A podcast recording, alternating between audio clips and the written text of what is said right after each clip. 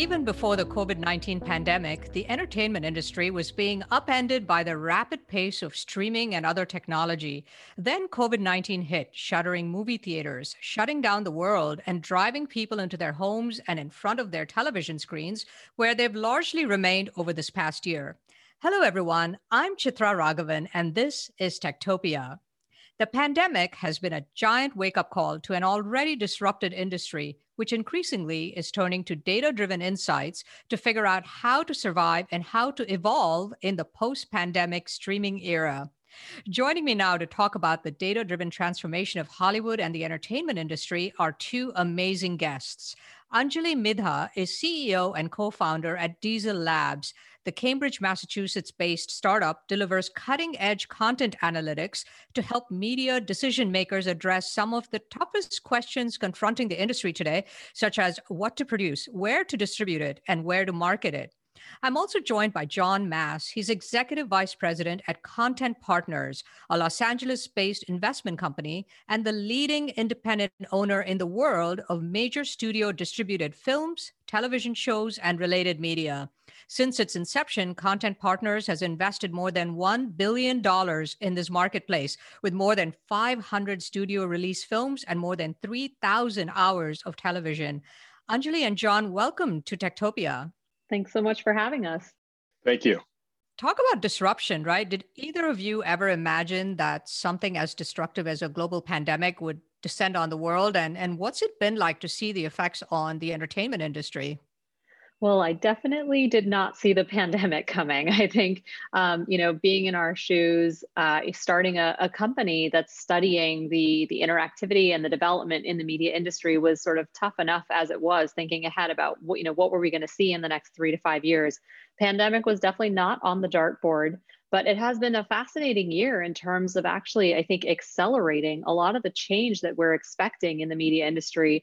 It's sort of speeding up because we're seeing people at home. We're seeing accelerated change in terms of how movies will be distributed, not just this year, but in the years to come. I think a lot of what we were probably going to see over the next, 5, 10 years, we're going to now see have that happen in the next year or two. John, I don't know if that jives with your perspective as well, but interested to hear. No, absolutely. I think you have to look at, certainly it's been a devastating year. So much obviously loss of life, which is the saddest component of this, but also businesses have really been shook. But at the same time, I think there's been a lot of advancements. And as you said, things like PVOD and TVOD in the film business, shortening the windows of the licensing of different content from theatrical to various forms of television has happened. And I think in many ways, it won't ever go back to where it once was. Those windows will stay very short. Some studios will continue to release both in theaters and on, as loosely defined, television or at home as possible. And I think that's good for the business. Innovation and change is good. And something like the pandemic has certainly accelerated and changed that. At the same time, I think we're seeing the theaters coming back, the reopening. There seems to be a real demand for people to get out and go to movie theaters. I don't think 2021 will approach 2019. I think 2022 will be a much better guide as to what the theater business will be. But suffice to say, it's certainly going to be much better than 2020. And I'm glad. I think there's nothing like going to a movie theater, and I hope people do go back. Oh, I totally agree. I just love being in a movie theater. Nothing really quite compares to that. If you look at the transformation of the entertainment industry, even pre-COVID, John, what have been the most sort of consequential changes, and who are the drivers in how content has been produced? I think how content's been produced has still been driven by the creators, and whether those are writers or directors, actors, the creation of content, producers, the creation of content has been driven by them, but in what form it takes, what distribution channel it may rest upon or be delivered, that's been dictated by the traditional buyers, big studios and networks, and now new players, the more tech-oriented type companies that have entered the entertainment business. And it's still to be determined what it will look like in the future. So I guess it's one more area where sort of big tech is sort of playing the 800-pound gorilla now, right? You've got Netflix and Amazon and Apple and all of these players who are suddenly making their presence known in a very big way. Yes, yes. You know, most recently, the move that we've heard rumors that Amazon may be buying MGM or is in talks to buy MGM is a really big play where you see further consolidation of the business, further vertical integration between a distributor in the case of Amazon and a producer distributor in the case of MGM. So it gets to be real interesting, you know, going forward, and the role that these new companies in the entertainment business are going to have. Yeah, and speaking of creative, it's interesting too, because some of those tech behemoths, as you called them, they have very different decision-making frameworks, right? It's completely different, wildly different, in fact, to program an on-demand service with thousands of hours of content versus how we used to see things get programmed, where it was, you know, I need a drama to fill my Tuesday 9 p.m. or Wednesday 9 p.m. time slot. So that has also, I think, accelerated pretty fundamentally, you know, with the introduction of some of these other services like Peacock or Paramount Plus that are coming out from the traditional media companies themselves, now catching up to thinking about programming in that completely different way, which ultimately impacts what gets selected to get made and where things appear for audiences.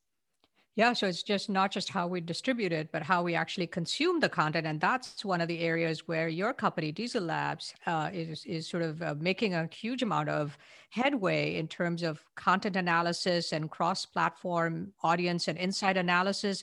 What are the kinds of things you're studying and what are you finding? Yeah, it's, you know, what's so interesting about the world we're in right now is that we have more content than ever before.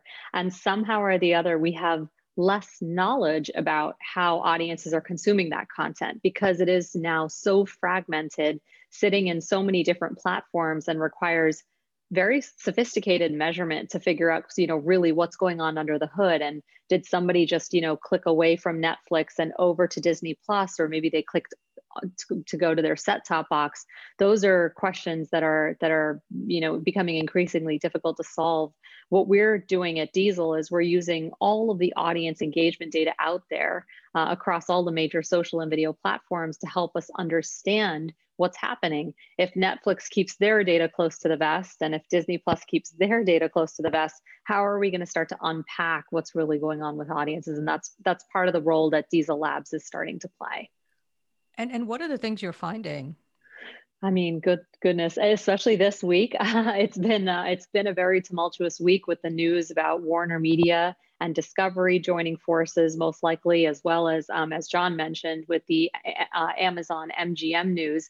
And what's really interesting, one of the latest things we learned this week actually was Netflix this year was poised to be the largest producer of content in terms of volume. They had the most titles currently slated for release this year. With the Warner Media and Discovery news, that joint new company would actually overtake Netflix and move to first place in terms of volume of content being released this year.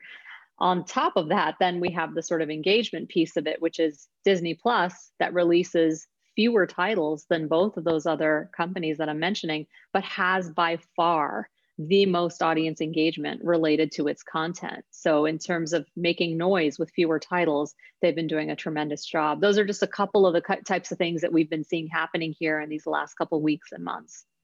Wow, that's amazing. And in terms of the types of content that people are watching, you've done some really interesting analysis, like around the time when Bridgerton was really hot, and looking at some of these other trends, looking at rebooting of content. And what are some of the key trends you're finding? I think what's interesting is that we definitely see that the streaming platforms are taking more risks with their content than the folks on the traditional side. But I fully anticipate that over time, we're going to see them both kind of meet in the middle to a certain extent. The Bridgerton story is a funny one, actually. So Bridgerton, as most of you probably all know, was Netflix's Christmas Day content that came out last year, 2020. And what was interesting, the audience signal that we were seeing from that, it was immediately after people finished watching Bridgerton, they couldn't help themselves. Everybody wanted more period pieces, more Regency content, if you will, more drama to consume. And at the time, Netflix had few options for those folks. So people started asking their friends, asking their networks, figuring out, what should I go watch next? And the top show that became recommended is actually was a lesser known show called Sanditon, which is a PBS masterpiece title. And Chitra, actually, since the last time you and I spoke, Sanditon, which only had one season and was not renewed for a second season, literally in the last week and a half or 2 weeks, it was announced that they are going to now produce seasons 2 and 3 of that show. I think, and I don't think it's a stretch to say, thanks entirely to the excitement around the show that was generated, drafting off of the Bridgerton audience's, rabid consumption of like content. So that's just one story. And there's probably 100 like that, where we can see the trends and patterns, how audiences consume content and what they want to consume is actually driving a lot of the sort of very strategic decision-making that's happening at the highest levels. Well, I guess with all of this streaming, right, all of this demand for content on the part of viewers, there must be a massive demand for content on the part of the producers who have to shell out all this content, right? And it seems like just from some of the work you've done on rebooting episodes and all of this, and John, in fact, you own a huge amount of entertainment rights to like things like CSI and Law and Order and all of these old beloved shows. I guess there must be a huge hunger for those types of shows as well to fill all this space, right? Absolutely. So the more eyeballs, more people looking for content, more content that you need. And that's why I think, Netflix is geared up so much content production and creation. One, because the demand is there. Two, because as these media companies start to become more competitive and siloed, they're not selling to each other anymore. Disney is keeping its content for itself and no longer has any, for instance, any of the Marvel content on Netflix. With that, Netflix has to rely on its own or others for their content. So they've really geared up. They knew this ahead of time when they saw that others were going to start their OTTs and are creating an incredible amount of content. But it's very siloed, and I think it will continue to be siloed. If MGM is bought by Amazon, I assume they will be the in-house studio for Amazon, will be creating content only for Amazon. And there are very few, as I think they've been referenced, arms dealers before. It's a strange reference, but companies like Sony, who will sell to anybody, and I think that's where you get that reference, has fared very well. You look at their numbers, they just made a big deal at Netflix and Disney for their new releases and some of their library content. And they've chosen that path. They're not going to be competing with Paramount Plus or HBO Max or Amazon or Netflix. They are going to sell to everybody, and there's a role. And we will see if some of the other studios who have started to make forays into this space will combine with others, or will go it alone, or will roll up their tent and just make content for everyone. It's to be determined. I think there's still a lot more consolidation and change to occur going forward. And I think that's probably why franchises are so important, which is, why MGM, for example, is such an attractive target, given that they do have a big franchise in James Bond, for example, because you made the point earlier about how now Marvel content is no longer available on Netflix. It's exclusively available on Disney Plus. It means each of these players needs to put a stake in the ground as to what their franchise content would be. And that extends to television also. For example, you mentioned NCIS or Law and Order. Those are franchises in their own right, as are all these reboots that we were just talking about earlier coming back. Familiar content has an extremely important and essential role to play in filling out the total value proposition for audiences as they think about, should I subscribe to platform A or platform B?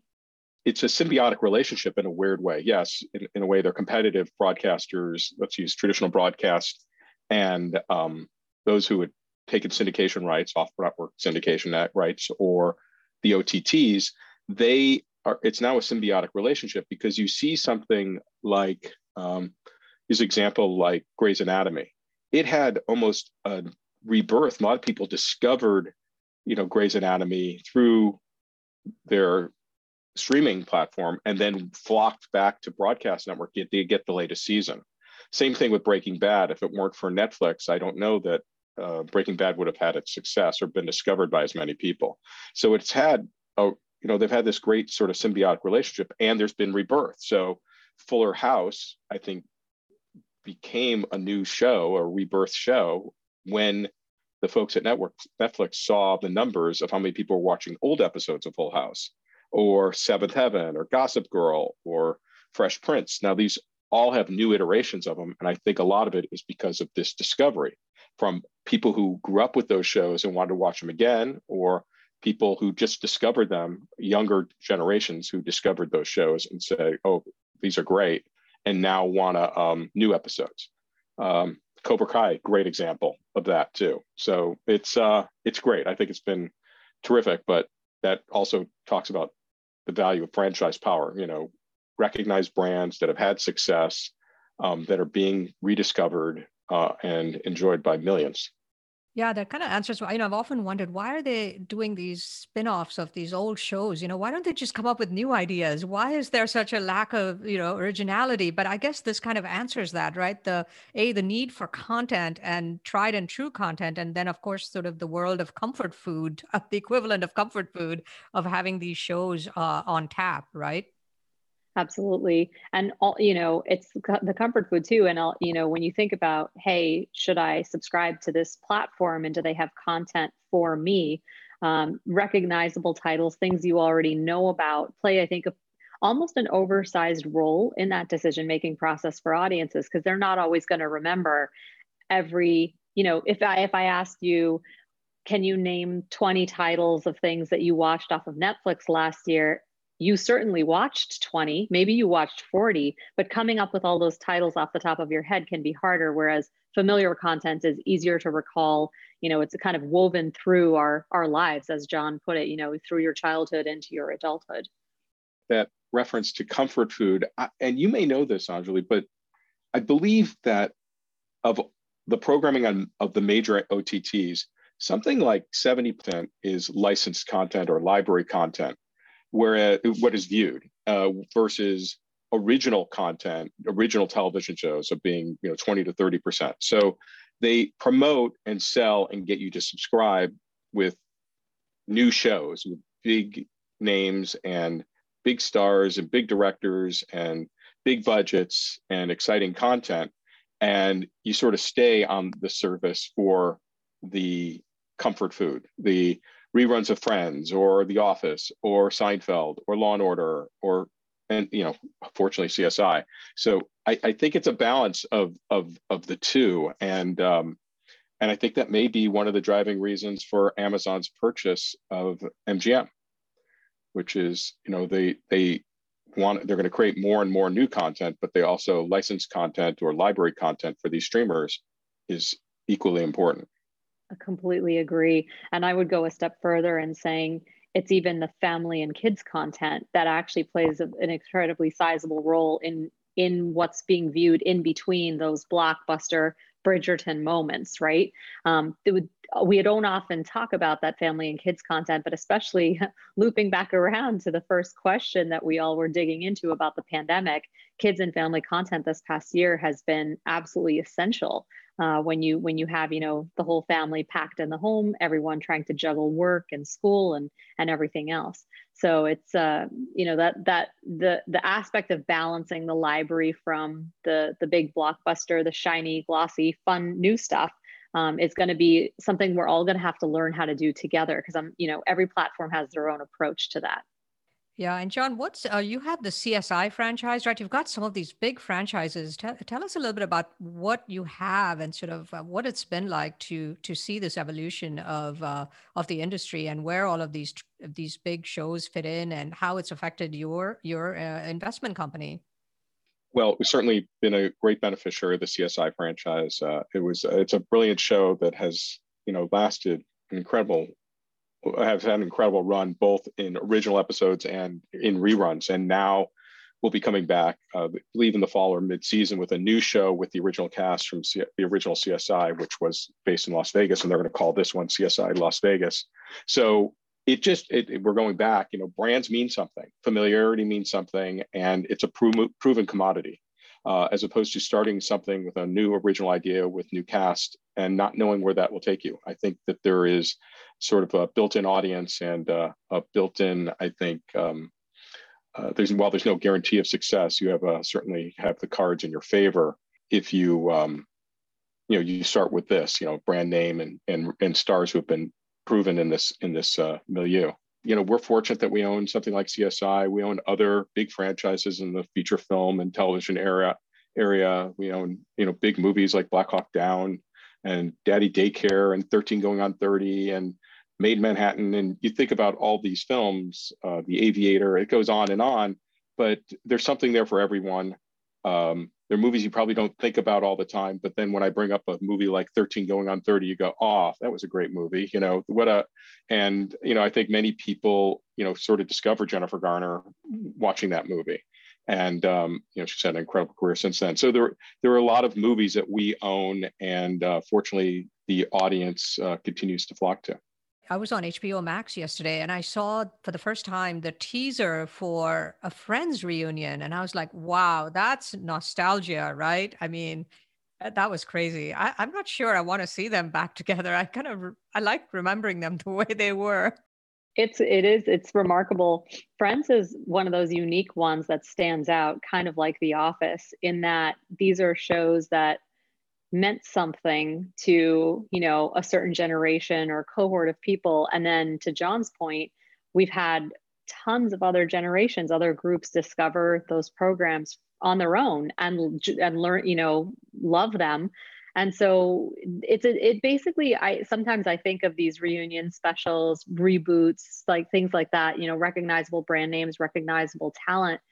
It de-risks a lot of the investments that are being made. Because again, you can look at these choices as individual choices to, for example, reunite the Friends cast, but you also have to think about what is the sort of overall programming strategy for a platform like HBO Max. They have to have something new every month to make sure that they're mitigating essentially subscribers from churning out, essentially unsubscribing from the platform. So these choices, when you look at them, if you take a step back and look at them from that 30,000 foot view, it's fascinating to see how they all ladder up to that bigger strategy. And to your point, I don't know, I'm on the fence right now about whether I'm going to watch it on the first day, first minute when it's available, or maybe, sit back and see how people react to it before jumping into it.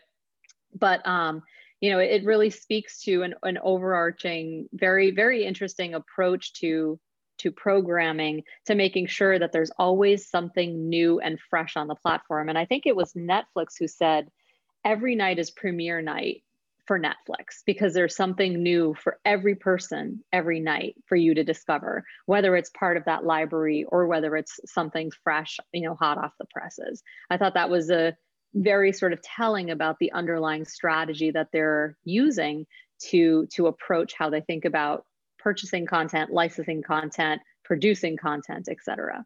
Wow, it's just head spinning, the change and the amount of content, the change in how people are consuming that content. It is quite amazing. I mean, we mentioned earlier, John, you mentioned how people were asking when COVID hit, right? Is this the end of the movie theater? What's going to happen to watching movies at home? I mean, in the theater, and of course now you have same day, theater release and in-home release. So there's all kinds of innovation going on there. What do you think? Where does sort of the movie theater fit into the future once we sort of go back to the new normal post pandemic? Well, as a romantic about the movie business, I certainly hope people go back to the movie theaters. I remember going to see Star Wars for the first time at a movie theater in my hometown, and I'll always remember that. And seeing on the big screen and seeing the imagery that George Lucas was able to create, Western set out in space, was just so fascinating to me. I just couldn't imagine seeing it on a small screen, and premiering that, in my living room, even on the big, sort of 80-inch TV that I have today. It's just not the same.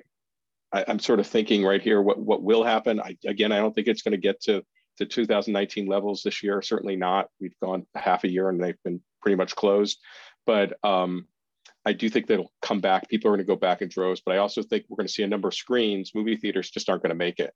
We've already seen two chains here in Los Angeles that haven't made it. There's one, Alamo Draft House, who went through a bankruptcy and just was bought out of bankruptcy.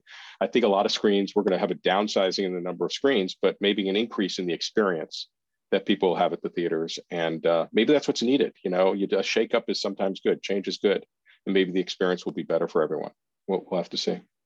Yeah, I think what's really interesting is, you know, it's funny to think about, you know, are people going to go back to the movies? If you think about pre-pandemic times, there was always a cohort of people who chose not to go see certain films in the theaters, right? There were definitely the people who stood in line and went at midnight on Thursday night. But there was also the group that said, nah, you know, I'll wait for it to come out in the olden days on video, or I'll wait for it to come out on TV or what have you. I think we're just going to see that those options are kind of collapsed. And instead of waiting 6 months or 8 months, we may only have to wait 20 days, 30 days, 45 days, whatever the case may be, to get the sort of at-home variation of the option. Or in some cases, like what HBO Max is proving out right now, is having them simultaneous, where people can opt to go and have the full movie theater experience and pay for that, whereas some people may opt to watch it on their couches at home. The question really becomes, what does that do to the economics of the movie theaters? How many of them can we sustain? You know, that's less clear, I think, but it's definitely, we've definitely seen that people are willing to pay extra to watch things on their couches, but that they're also still willing to take the trek to the theater to watch, especially the spectacular action adventure movies that really deserve that big screen. So I guess that was not a very good answer, because I'm not really predicting anything that hasn't happened yet. But I think it's clear that that all of the options that are here on the table right now, it's just going to be a question of a slight question of timing to make sure that we can figure it out post-pandemic and give each of those screens their fair share of airtime. Yeah. You know what I think we might see? Here's a prediction. Okay. And I'm going to say it to someone who's in the research business, Anjali, but I think that we may see someone introduce dynamic pricing, like they did on Broadway. And if you are the type of person that's going to line up on Thursday night to go see the next Star Wars iteration, or whatever the next movie, big franchise movie might be, you might be the person who's willing to pay more than $17.50 or whatever the going rate is for a ticket to go to the theater. And if you're someone who's willing to go on a Tuesday afternoon to a movie, you might be willing to pay $3. And that sort of dynamic pricing of paying maybe $100 for opening night and $3 for a dead afternoon will make the industry more efficient. Just like how, I guess, dynamic pricing of sorts has occurred in airlines, right? All of a sudden now airlines are profitable. Why? Because they've introduced technology that allows people to pay, you know, on an a la carte basis for certain things, fill seats, predict demand. And they're now making money, and they're filling all their planes, and they're not having a lot of planes with empty seats. I think that could happen. So the pandemic, I think, for all, as we talked at the beginning, all the bad things that have come from it, there is some good. There's some silver lining. I think the collapsing of these windows is interesting and maybe better for some of these companies. Even things not in the entertainment business, like Zoom and how it's helped distance learning or work from home, or Postmates and Grubhub, how that's accelerated. There's some good things have come and have accelerated because of it. And I think we may see that with movie theaters too, that it's, yes, we're going to lose some of the movie theater operators. There are some movies, there are too many screens in certain theaters. The malls aren't what they once were, driving, you know, business. It was due for a shakeout, and it's not been accelerated, but maybe, you know, just maybe dynamic pricing or something like that may help it out.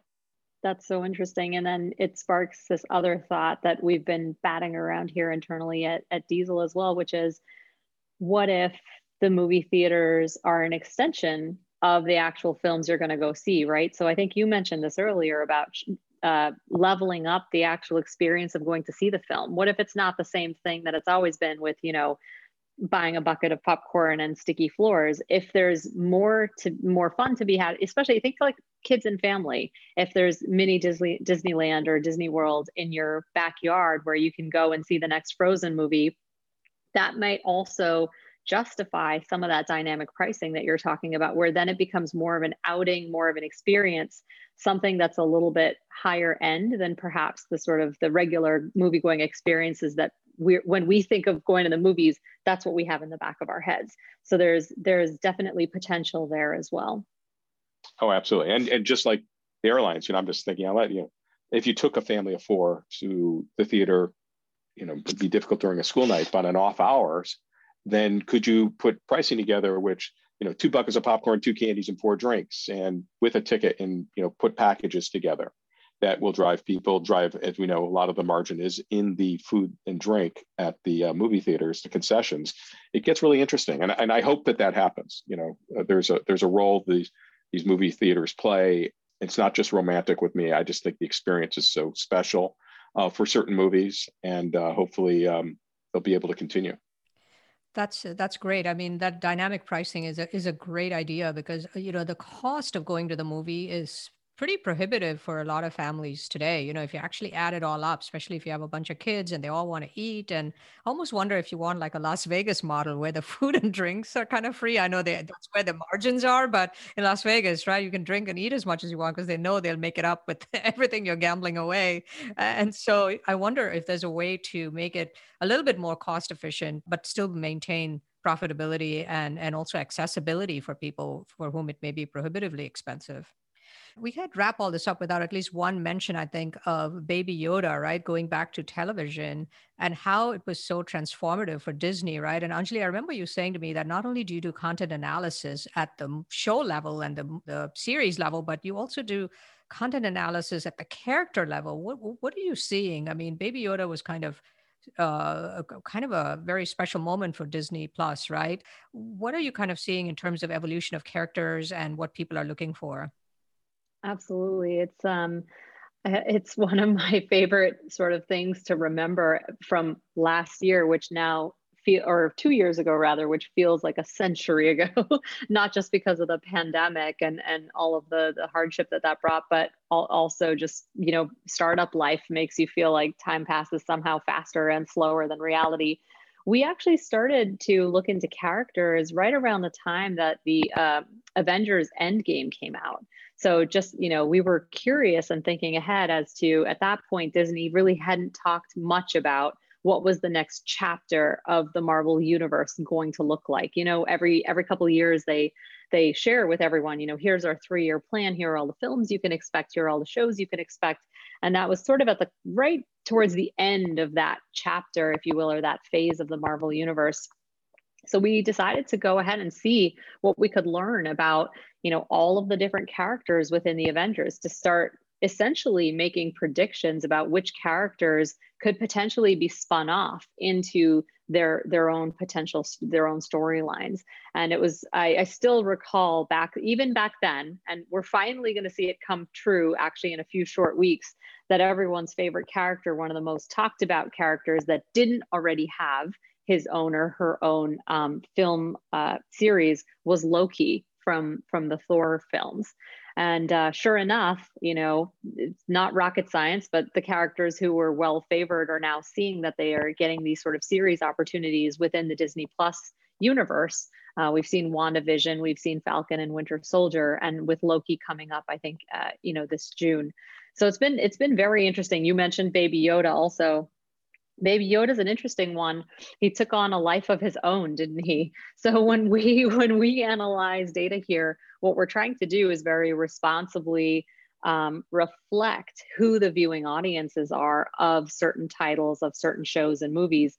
But even if you weren't watching The Mandalorian, everybody knows who Baby Yoda is. Everyone's using the Baby Yoda memes. So even though it kind of made our lives a little bit more difficult here at work, because we were trying to parse out, okay, well, when people are referring to Baby Yoda, how, what kinds of natural language processing or other techniques can we use to understand if this person was a viewer or not?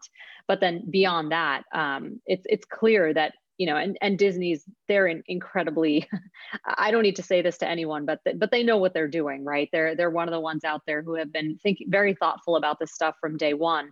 And it, you know, it wouldn't surprise me at all if we started to see, you know, spinoffs similar to what we're seeing in the Avengers universe for all of their other universes as well. And that takes us right back to what we were talking about just moments ago, franchises, familiar characters, and how important those are to the overall libraries of these platforms. It's such an interesting strategy, and Disney Plus has proven, I mean, in the short, year and some months that they have been around, to be able to pick up as many subscribers as they have is really a testament to not only the content that they're in the middle of producing and pushing out now, but the Disney vault, as everyone calls it. Great. Well, in conclusion, what I'd love to know is, what are you watching now? What are you both excited about, and what are you looking forward to in the coming months? I have been riveted by, like a lot of people, by Mare of Easttown. I just can't stop watching it. It's been an incredible, a short mini season of amazing acting and plot lines. What are you watching?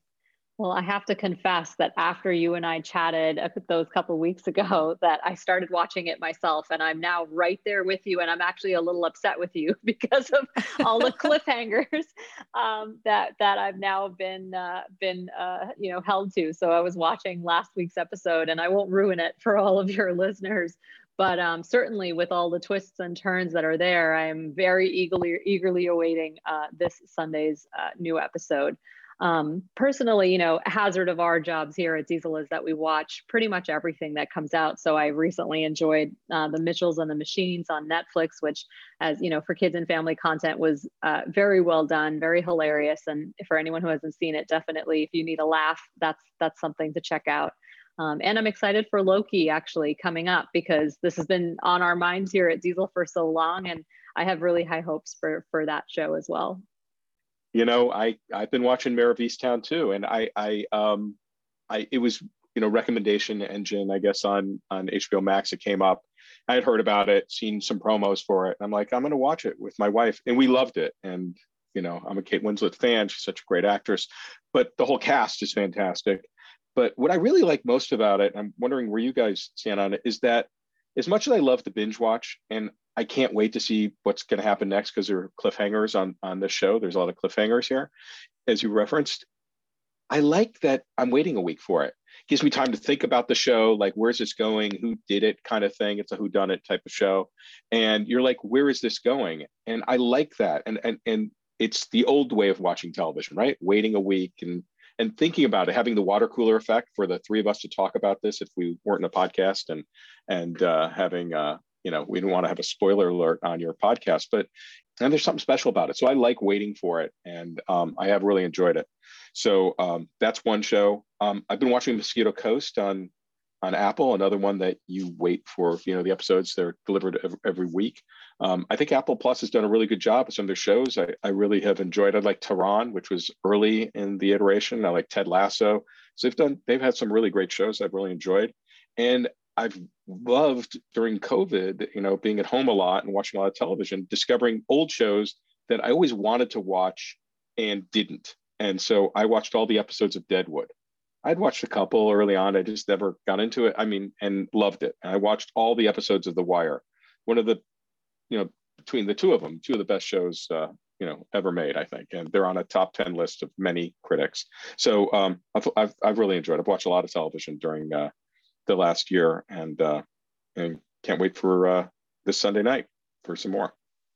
I think, you know, and I know we're wrapping up here, but you bring up such an interesting point with the whole cadence of delivery of programming and how important it is, and how Mare of Easttown might stay with all of us as viewers longer than something that we just sort of burned through in one night. And I'm not sure I have the answer to that yet. I know technically, you know, we're researchers here, and that's what we do, is find answers, but that's one that I haven't quite cracked the code on that one yet, which is are we going to learn down the line that the way to build a franchise and the way to build that familiarity is by having things released in a weekly cadence, perhaps, or whatever cadence it is, but not dropped all at the same time. And it reminds me actually of I saw a tweet the other day from someone who said that their kid talked about weekly drops of TV shows as being the Disney Plus model. And the person narrating the story said, and then they crumbled into ancient dust, which I can completely commiserate with, because frankly, you know, the youngest generation out there probably doesn't even realize that that's the way that we watch TV for decades and decades, until maybe 18 months ago when everything really changed. Or I should give Netflix more credit than that. Maybe it's been a few years where we had some shows that are, you know, delivered all at once, but it's quite amazing how much, even in the, like, let's call it the 30-year spectrum of generations, how people are going to remember things completely differently. Yes. Completely agree. It's a really great point. It's something you were saying about Disney, and I just was reminded of something when Bob Iger took his position as CEO at Disney. This was, you know, I think many people felt he had big shoes to fill because Michael Eisner had transformed a sleepy company into a real player. It had been a really sleepy company, Disney, when he took over, and he transformed it.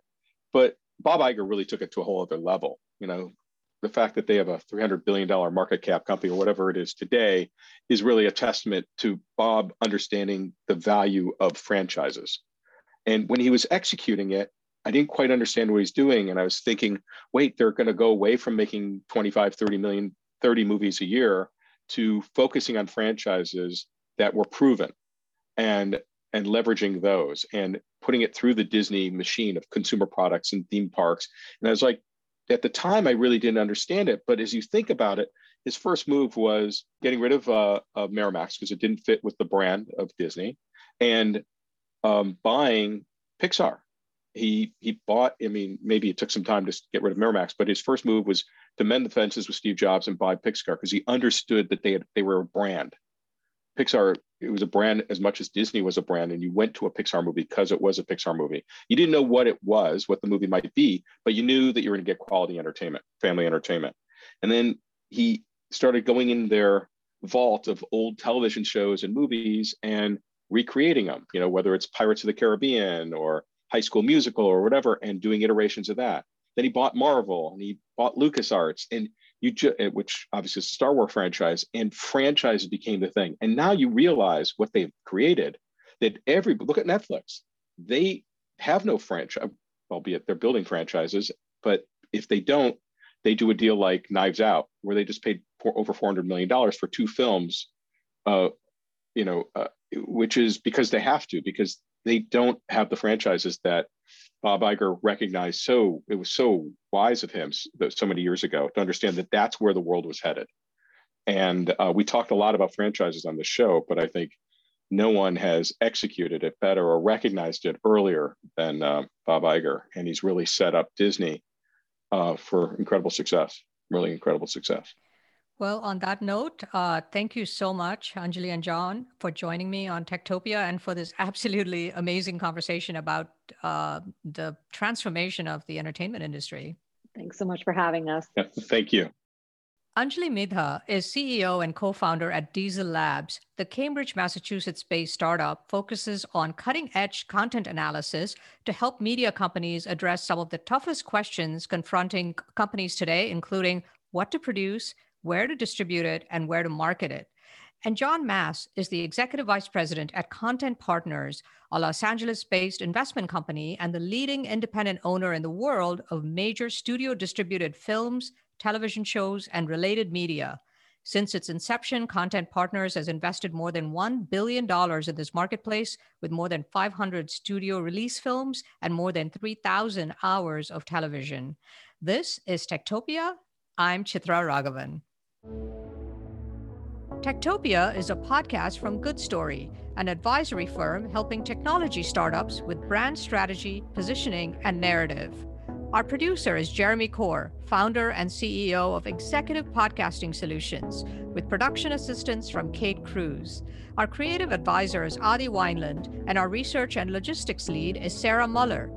Don't forget to subscribe to the show on Apple Podcasts or your preferred podcast platform. And if you like the show, please rate it 5 stars, leave a review, and do recommend it to your friends, family, and colleagues. For questions, comments, and transcripts, please visit our website at goodstory.io or send us an email at podcast@goodstory.io. Join us next week for another episode of Techtopia. I'll see you then.